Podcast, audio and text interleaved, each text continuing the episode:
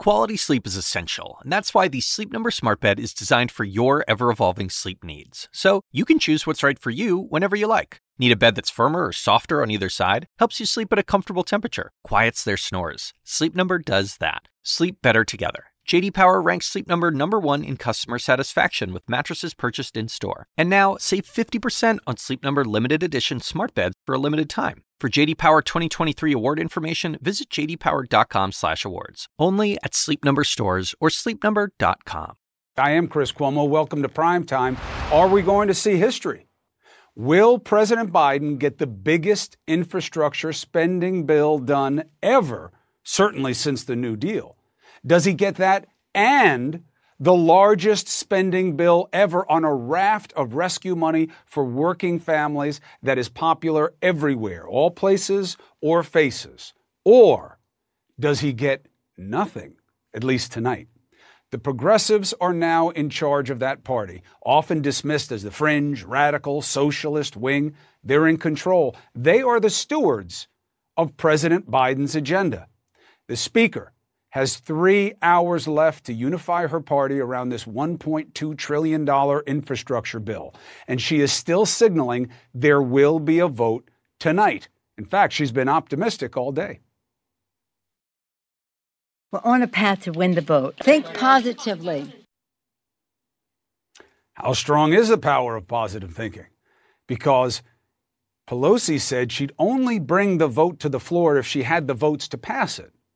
And the progressives are being pretty clear about how any vote would go tonight. You're, you're not worried some of your rank and file members of this, the no, Progressive Caucus will break ranks? Never, I am so proud of our caucus. I have never seen our caucus so strong. No deal on the Build Back Better bill, meaning the spending bill, no infrastructure. That's what the progressives are saying. And Jayapal, who you just heard, that is the head of the Progressive Caucus in the House. She also put out a tweet that was basically a smackdown to the Speaker, reminding her caucus stick to the plan, pass both bills together. Now, to show how far apart this party is, you got Jayapal here, right? You have Josh Gottheimer, who's a leading moderate. He's one of the problem solvers caucus. He says he's 1,000% certain that the infrastructure bill is going to pass tonight. Are they in the same party? Are they in the same universe? Let's go live to Capitol Hill with the very latest to Chief Congressional Correspondent Manu Raju. Manu, where are we?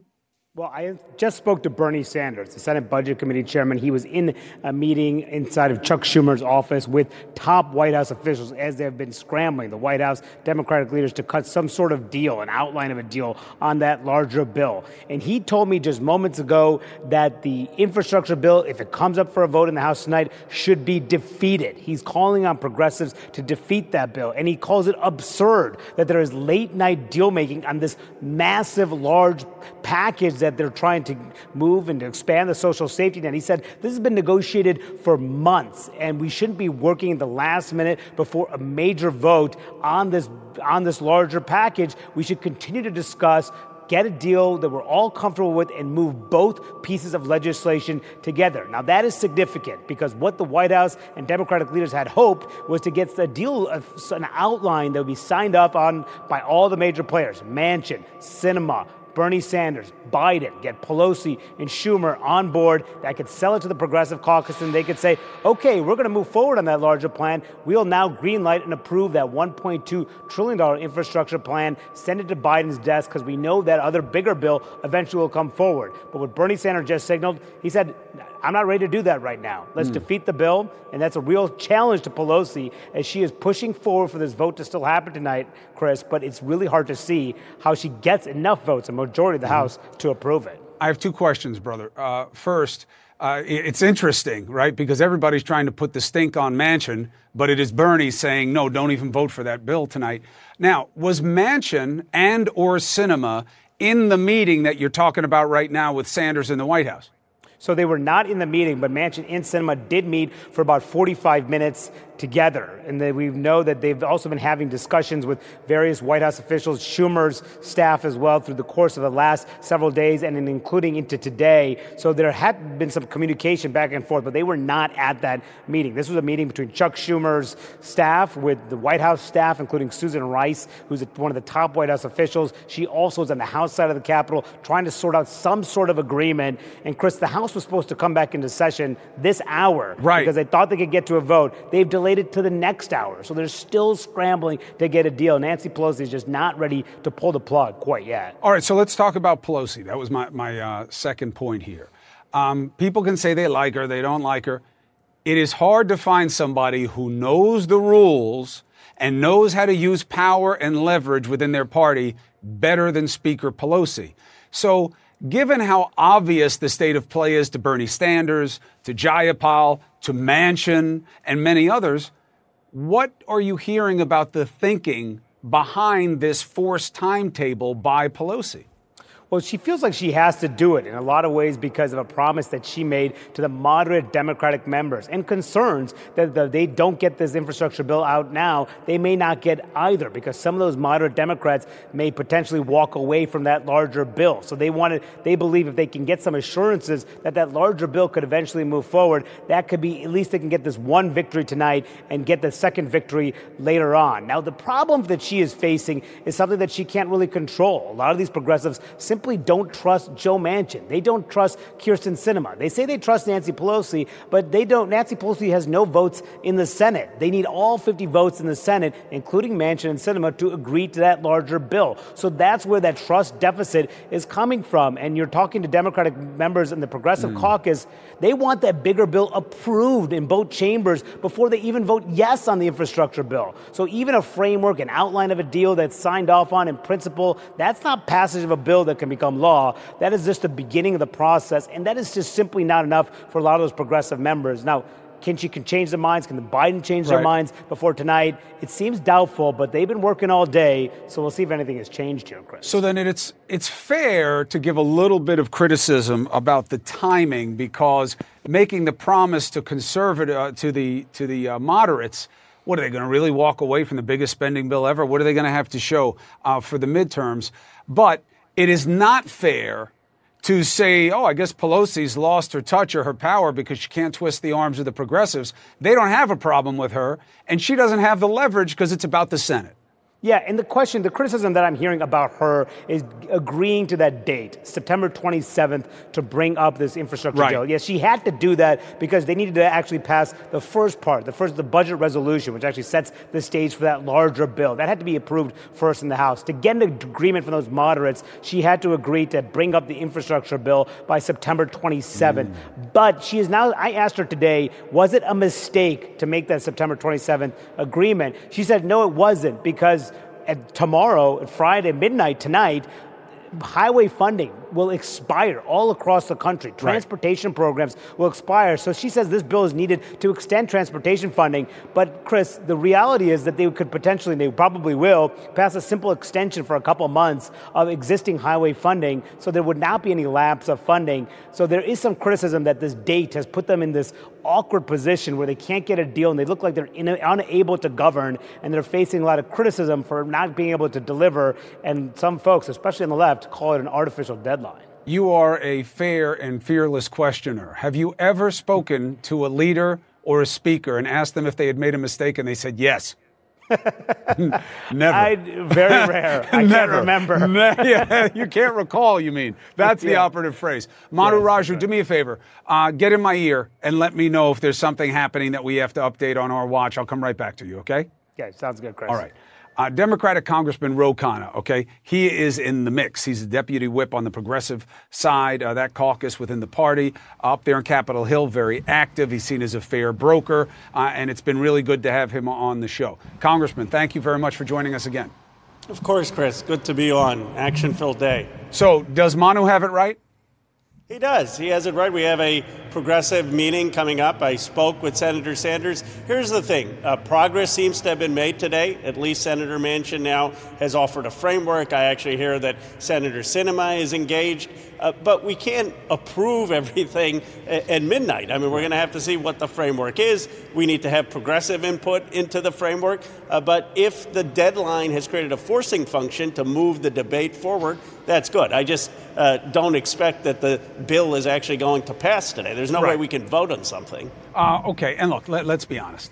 Uh, the timing, the urgency, the confusion, uh, that's catnip for the media. You know, will it happen? Won't it happen? To me, it's really like tertiary. It's not first, it's not second, it's like a third consideration. Really, what matters here is what does framework mean? Um, when you say, because Manchin will say, look, I told Chuck Schumer in July uh, what my number was and what my concerns were with how you pay for this. That beyond what your tax rates are and what revenue you'll get, everything else is to him magic. That it, you know it doesn't really exist, dynamic scoring and the rest. So when you say you have a framework, what is that? What's the I framework? don't think. I don't think we have one. We're working towards one, but I, I'll tell you what Senator Manchin has done that's constructive. He said that we need to repeal a lot of the Trump tax cuts. That means he's open to raising the corporate tax rate. He's open to raising taxes on the very wealthy. He's open to raising certain capital gains taxes. You can get about $2 trillion of revenue by just doing that. And that's a solid base to start with. He's also said he's open to expanding the child tax credit. He's open to preschool. He's open to investing in our seniors. So there are areas of disagreement. I don't think we ought to be means testing some of the things. There are areas where Wait, we want to. let's talk about that role because again, a lot of people, you know, we don't use this vocabulary all the time. Yeah. So Manchin says, "I'm open to giving money." And they'll say, because people say to him, everybody in West Virginia wants this. First of all, they vote on culture issues down there too, right? That's why Trump won it by 40 points. Um, he says, not everybody in West Virginia is equal. Not everybody in this country is equal. You must means test. And that, he says, is taking a look at who needs this kind of help and who doesn't, drawing a line, and then figure out how much to spend. Why don't you like that? For some things, I think it makes sense. If you're going to talk about the child tax credit to help working families, that makes sense to give that to working families and middle uh, middle income families. For other things, it makes no sense. For example, we don't means test school. When I went to first grade, uh, I had working class kids there, and there were some rich kids there. And it would be awful for this country if everything was based on economic class distinctions. We'd be more polarized. So when it comes to universal preschool, I don't think that should be means tested, and that's why we have to look at the framework where where we may agree or not agree. There may be places where Senator Manchin is right. Why Target should that- rich people get free preschool? well, just like rich people can go to public school. I think public school ought to be universal. I think public college ought to be universal. What I don't want is Why should rich people get free college? Well, because I want people still to go to public college. I mean, do you want, first of all, most of the rich folks go to Ivy League schools anyway or other private schools. But if there've got to be places in this country, public schools, public colleges, where we have a mixing of economic class, where everyone can go. There've got to be some universal programs like Social Security, Medicare. I mean, we're all in this together, Chris, as Americans. Why can't you means test Social Security?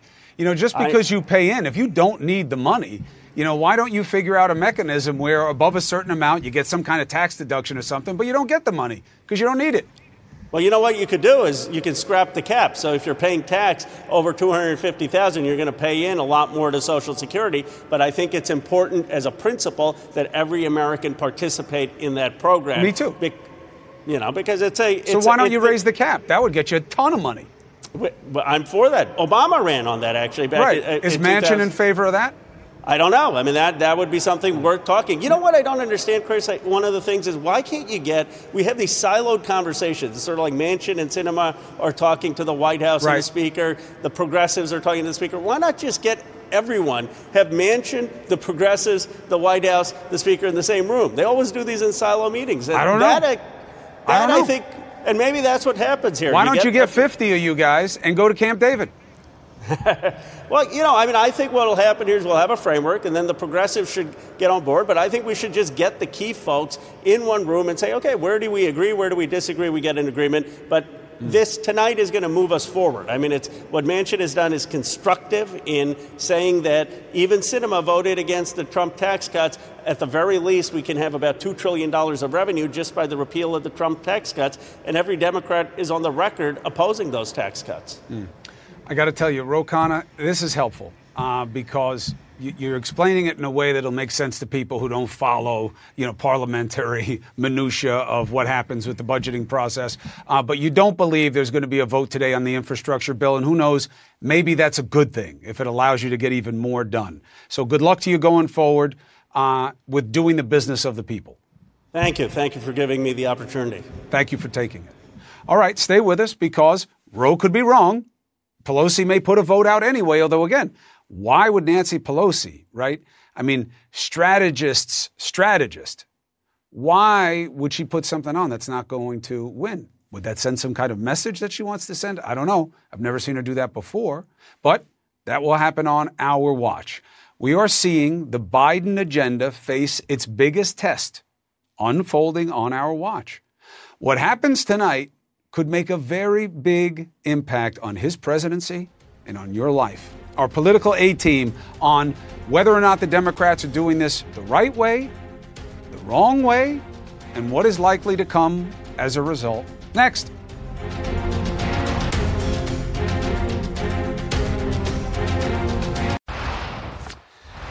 As Democrats scramble to break this stalemate, I, I got to tell you, I didn't even know that that's the right word. I mean, they weren't even really in the same time zone about this. You know, they were talking amount, but they were worlds apart on amount. You know, Bernie Sanders wanted six to nine trillion. Then they came to three and a half trillion, which they thought was like a grand bargain. And then you have Manchin at 1.5, and that's not new. I don't care who tells you it's new, or who reports that it's new, or who suggests that it's new, who's an elected. It's not new. It's been around since July. And in fact, if you need proof of it, one of the guests that we're about to have on brought it up just weeks ago about where it came from. Take a listen to this. What's the overall number for the budget you know, bill? I think that you're going to have to look at it and find out what you're able to do through a reasonable, responsible way. So then, how do you know that it's not 3.5? It's going to be at one, one and a half. We don't know where it's going to be. So you think ballpark one, going, one and a half? Going, you just said 1.5. It sounds like 1.5. I'm just saying that basically, well, I've looked at the numbers. If we have a competitive tax code from a non-competitive, it doesn't help the working person that was done in 2017. That's in the one, one and a half range. Look, I get why the media is more interested in price tag politics than a politician's going to be because it is about how do you pay for it and what he thinks. But Manchin is clearly out of step with the rest of his party. He said it today. You have to elect more liberals because this is crazy liberal and I'm not that liberal. So we got your best here to analyze it. Dana Bash, who you just saw, sticking it to Manchin to get that number out of him, and Paul Begala. So, um, in terms of having seen this kind of thing before, Paul, uh, you were in the game with Clinton. You know about making deals. Have you had, other than maybe Obamacare, Democrats going at Democrats and seeming like they're not in the same party as we're seeing now? Oh yeah. Look, that's the that's the oldest game in the Democratic uh, playbook. They, we do that to ourselves all the time. I was really struck, though, Chris, in your interview with Ro Khanna. Ro is one of the smartest people in the Congress. He was a co-chair of Bernie Sanders' mm-hmm. campaign, so no moderate he. Listen to what he did. He wasn't blasting Joe Manchin. In fact, he was respecting him. He was listening. He's, he heard the right thing. Manchin is sending a signal here. He's saying, look, I don't like the Trump tax cuts. I do want the rich to pay more. I want to spend at least 1.5 trillion is how I hear him. People are calling it a top line. I'm not sure what that means. What it is is a floor. The least that the Democrats are going to get out of this is a trillion and a half bucks over and above a trillion point two for infrastructure. This is going to be the most remarkable win for progressives they've ever had if they uh, can just accept it. Khanna That's right. looks like he's ready to accept it's it. It's like take the win, Dana, right? I mean, yeah. they, they really are poo pooing that even if the numbers are what everybody wants least, it will be the most spending since the New Deal. And almost all of it is in categories that the American people have said from everywhere on every level that they want. No question about it. But so many of the Democrats who are serving, especially in the House right now, uh, first of all, some of them, a good number of them, have not done this kind of thing before. Uh, the freshmen and even those who are in their second terms uh, were not familiar with having and haven't been in office when there has been a, a, president of your own party, where you have the ability to actually get things done that you campaigned on. And you know, for them, what they argue is we've waited too long. We've waited generations uh, and we've kicked the can down the road to say, well, we'll run on it in the next election and we'll just take a little bit now. And they're saying, we're not going to do now that. I mean, you, now or never also. I mean, I'm just sort of looking at Paul Begala and thinking of how far the Democratic Party has come since the DLC Democrat, the moderate Democrat, Bill Clinton became president. And he was uh, uh, campaigning and he governed from the center. And now the Democratic Party is in such a different place. You hear Pramila Jayapal, the progressive uh, uh, chair, talk all the time about how it's just 4% of the Democratic caucus who don't want this. I don't know if that actual figure is right, but she's she's not wrong that the moderates have either retired or lost, mm-hmm. and the, for the for the most part, what you have is the so-called moderate uh, president, that's the guy who they thought Joe Biden was, he's the one pushing mm-hmm. this progressive agenda. And it really is remarkable. Yeah. Um, Paul, you know I love you. I had you on the radio show today. You're a spin doctor, baby. Oh. This is a sea change for your party.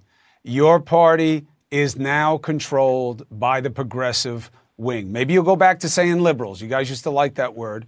Um, and Jay- Jayapal, forget about AOC. Pramila Jayapal is the adult in the room who just told Speaker Pelosi tonight, yeah, no, no, I hear you. And then she sent out a tweet saying, stick with the plan, guys.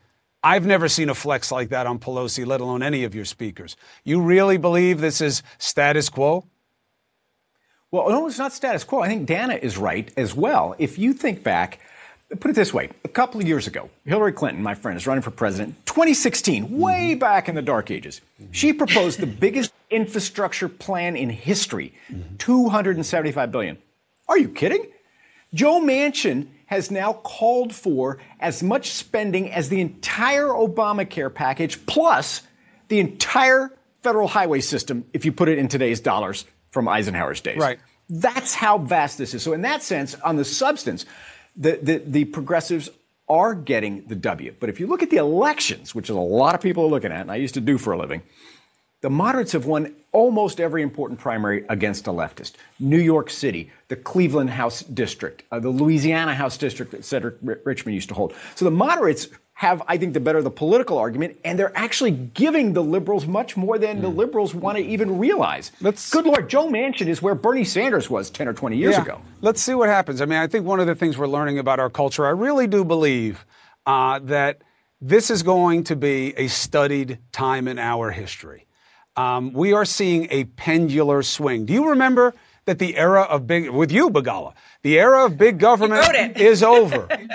Now it is bigger than ever a couple of cycles later. Dana, thank you so much for setting the table with Manchin and getting that number out there if people wanted to pay attention. It's been out there for weeks, if not months. And Paul, we'll see what your party's about. If they blow this, it will be the most epic stealing victory out of the jaws, stealing defeat out of the jaws of victory we've ever seen. So we'll keep an eye. Dana Bash, Paul Begala, thank you.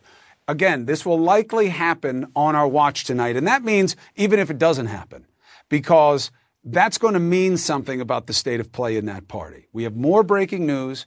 Also, on the manhunt for Brian Laundrie, there is a reason to analyze this. This, this is not uh, just about morbid curiosity, okay? We have to understand what doesn't make sense in this story. And there are two things one of them is helped by what we're going to show you right after the break. Stay with us.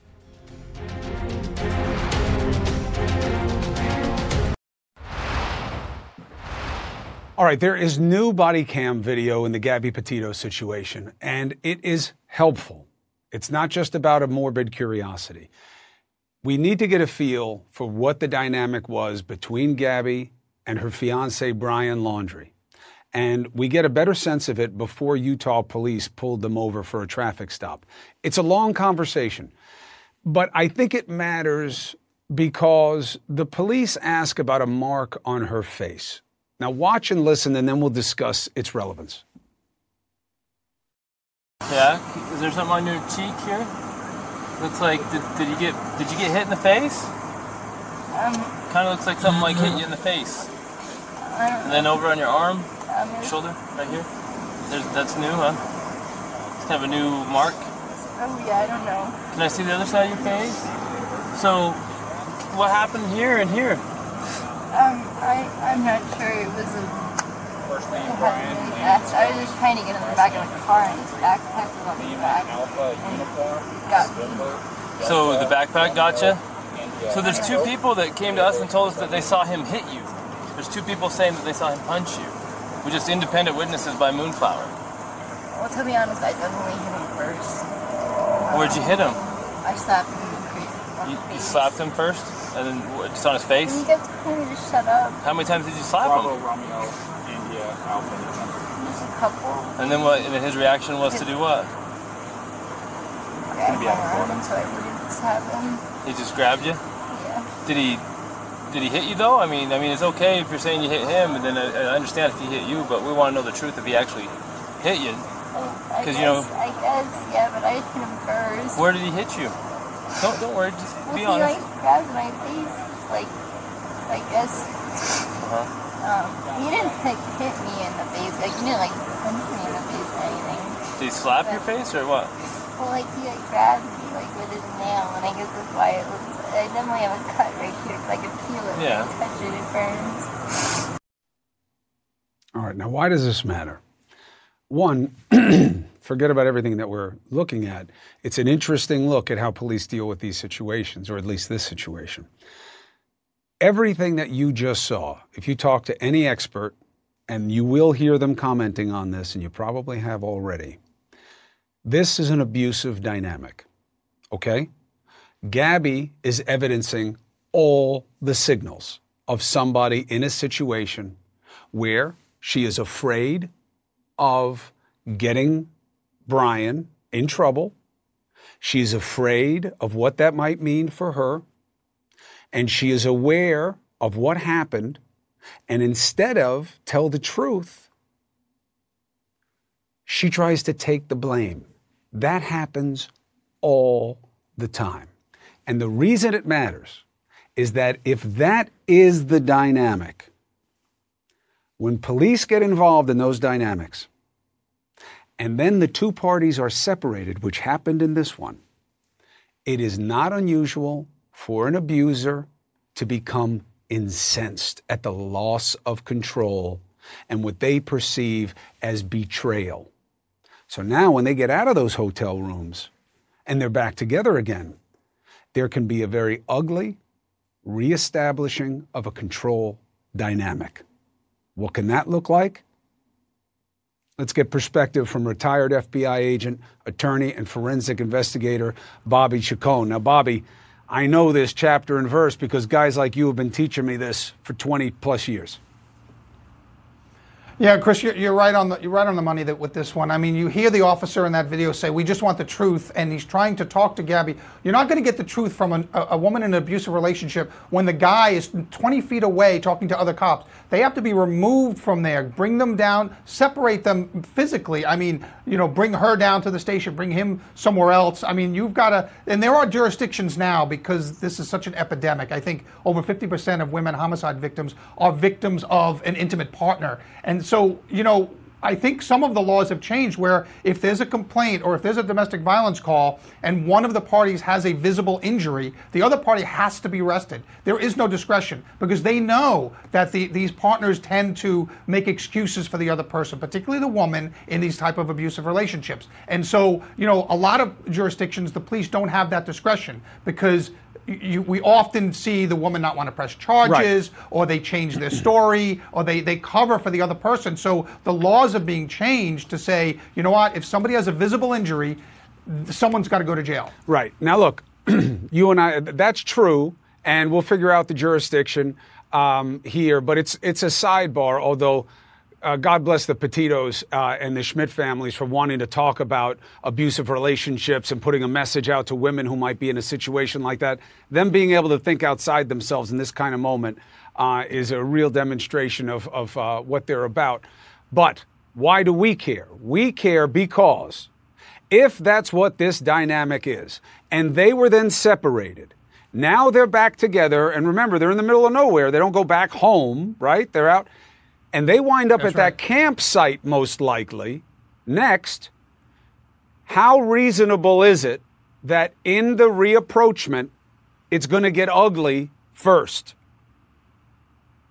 Oh, it's very likely. I mean, it, Gabby even says that they've been fighting for weeks and it's been getting worse. And I believe she related to her mother in some of her conversations in the weeks leading up to that, that she was getting more anxious because things were getting more uncomfortable and awkward with the two of them. You have two people that are living in a very, very close mm-hmm. situation. They're not living in a house, they're living in a van. I mean, they are on top of each other. So and arguably codependent. Be... People say they didn't have a oh, lot of absolutely. other friends, they were really about each other. Absolutely. And when you take off in a van like that, the, the controlling party is going to have even more control. And if they lose that control, or if the other person starts exercising independence, it's going to be trouble. Right. And look, people will say, oh, yeah, but it's not like she went missing the next day. It doesn't have to be the next day. Uh, these are periods of constancy and pressure and building and the fight at the restaurant, and then they're at the campsite.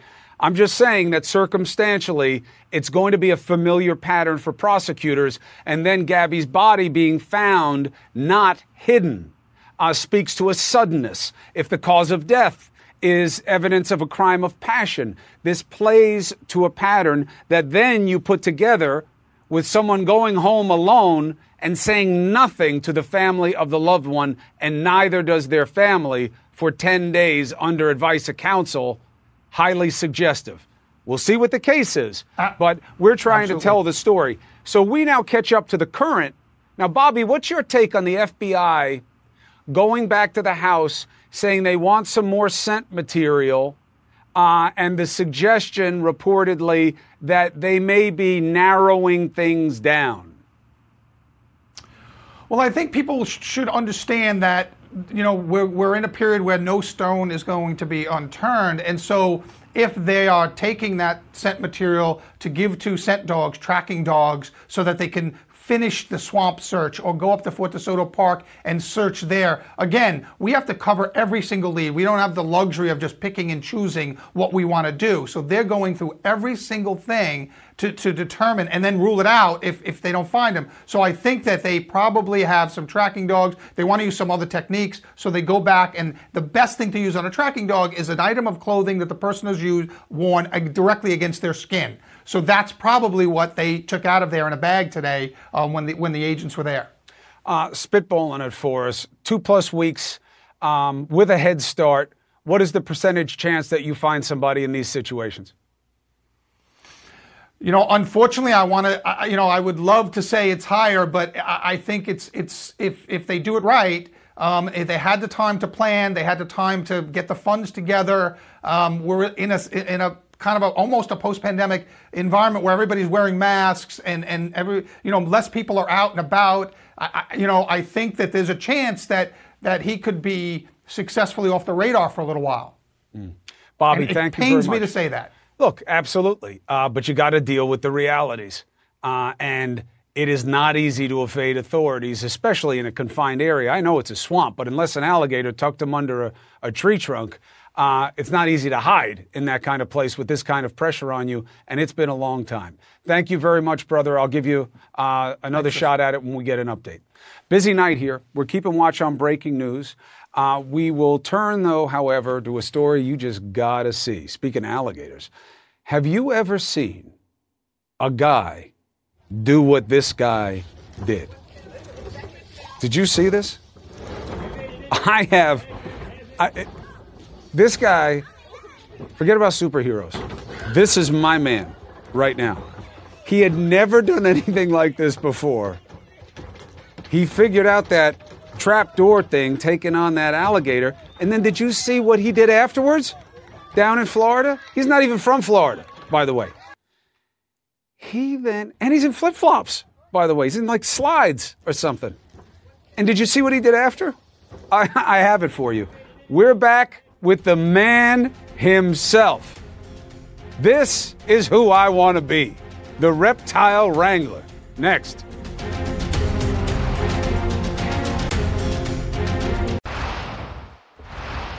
Football game's lousy anyway tonight, so it is good for you to watch the next two things. I guarantee you it's going to change your disposition. Have you seen this video that came out of Florida? This epic showdown between a man and an alligator. Of course, like all good things in America these days, his buddy decides to just video it with his phone and help the guy but he is taking on the alligator with the trash can. He has never done this before. He knows nothing about alligators. He's not even from Florida, he's from North Philly. His kids were playing outside this week. They heard hissing, realized it was the gator. He springs into action. He does it. There's his boy right there with the, with the cell phone. like he couldn't help. He even uses the lid as a trap door on this. And it works. Amazing. And then he lifts it up.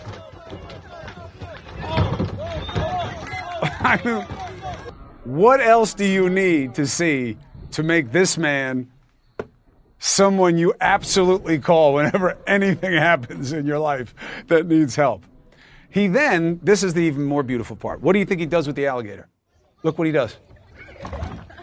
Right? I mean, you'd be thinking, kill it, you know, or call the cops. You know what I mean? Leave it somewhere, put a big rock on the top. Nope.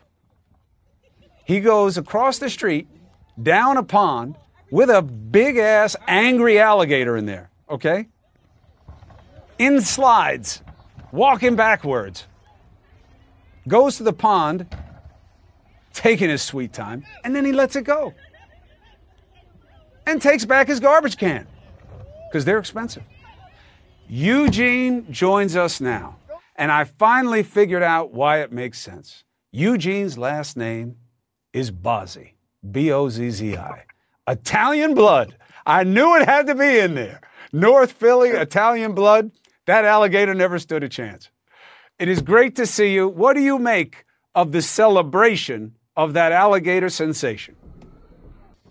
Uh, basically, I'm gonna take it like this. I think the alligator was really deprived and tired after you know going through that ordeal. I just really wanted to make sure all parties were safe. That's why I put the alligator back in the lake because I love animals and I respect you know the wildlife and all that. That's why we kind of went down to Florida just to change the environment for my children and get them out of that concrete jungle. And Philadelphia is kind of rough right now, so that was the decision we made uh, on behalf of our children.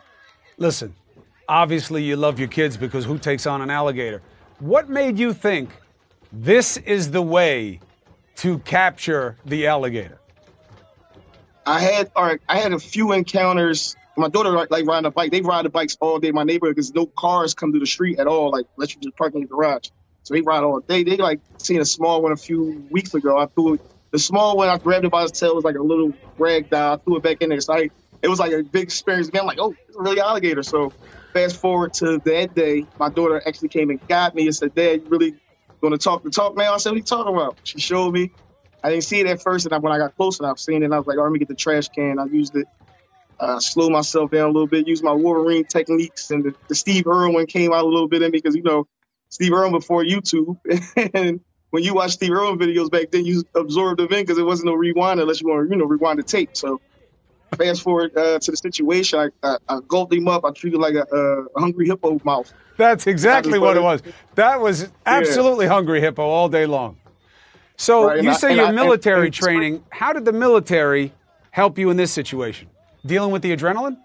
The military, but military. I'm not saying training, training like to actually uh, attack or uh, apprehend alligators, but you know to, to, be under pressure, to not panic and uh, approach the, the situation and, and, just finish the task and, and, eliminate the threat, so you can you can make the environment around you safe. That's kind of what I did in Afghanistan with my other veterans, and I'm proud that I served uh, this country and I hope the country is happy for me serving. You know what I'm saying? So I did my time and I, I embraced that. My kids, I got seven daughters. They embrace me. They love me to death. Seven everything for them. daughters. Yeah, yeah. I'm, oh. listen, I, I, make ends meet. I ain't tough, but it's, it's, it's you know it's tough. but we make it. We happy. We we comfortable. This An right here is an alligator- extra blessing. An alligator it's is the least of your problems with seven daughters. Um, Oh, yeah. And look, I know you know this is dangerous stuff, and you got to be careful. Next time, God willing, just call the wildlife never- cops. Absolutely. I'll tell everybody go in the house and just call the police. I appreciate that. Thank you. No, I appreciate it. Eugene, thank you for giving us a good story with a happy ending. God bless you and your seven daughters uh, and your entire family. And thank God you're safe. Thank you for letting us see Thank you, somebody do something remarkable. Thank you, sir. I appreciate that. And thanks. Hey, I'm I'm a big fan of you and your brother. I think you're doing a good job in the world, man. Appreciate you. Well, let me tell you something. Neither one of us would have been within a, a zip code of where you were with that alligator. You win. But we're all Italian, so there's hope for us yet. Eugene, be well. I- I'm, I'm half and half. I'm black and Italian, but I appreciate it. Thanks a lot. It's all bro. That's I'll take half. Take care. I'm a, I'm a, that's a that's a narrative we got to change. Black fathers, we gonna step up and start taking care of our kids. We changing we changing we changing the future from this point forward. Well- we gonna take care of these babies and go forward. Let me tell you, it doesn't get any tougher than what you did. You led with your heart and your head. Be well. Thank Seven you, daughters. We'll be right back. We'll take a quick break.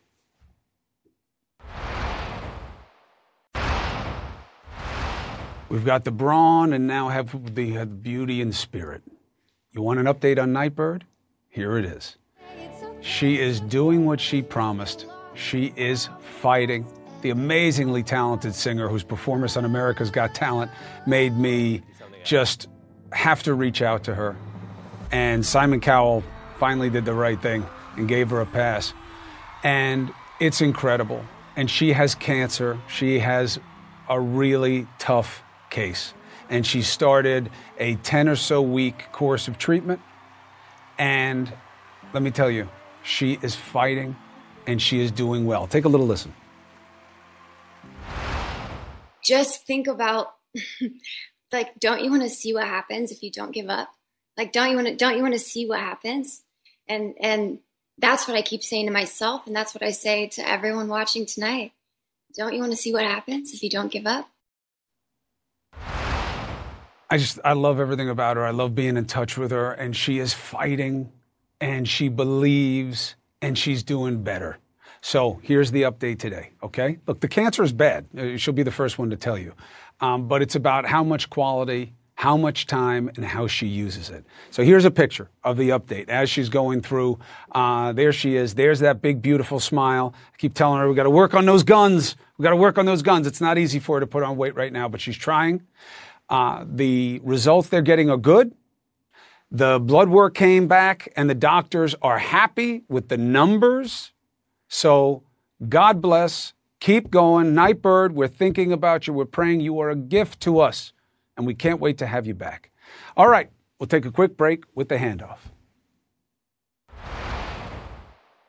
Quality sleep is essential, and that's why the Sleep Number Smart Bed is designed for your ever evolving sleep needs. So you can choose what's right for you whenever you like. Need a bed that's firmer or softer on either side? Helps you sleep at a comfortable temperature, quiets their snores. Sleep Number does that. Sleep better together. JD Power ranks Sleep Number number 1 in customer satisfaction with mattresses purchased in-store. And now, save 50% on Sleep Number limited edition smart beds for a limited time. For JD Power 2023 award information, visit jdpower.com/awards. Only at Sleep Number stores or sleepnumber.com. I'm Dr. Sanjay Gupta, host of the Chasing Life podcast. In honor of our 10th season, we want to hear from you. Leave us a message at 470 396 0832 and tell us how you chase life. It could be used on an upcoming episode.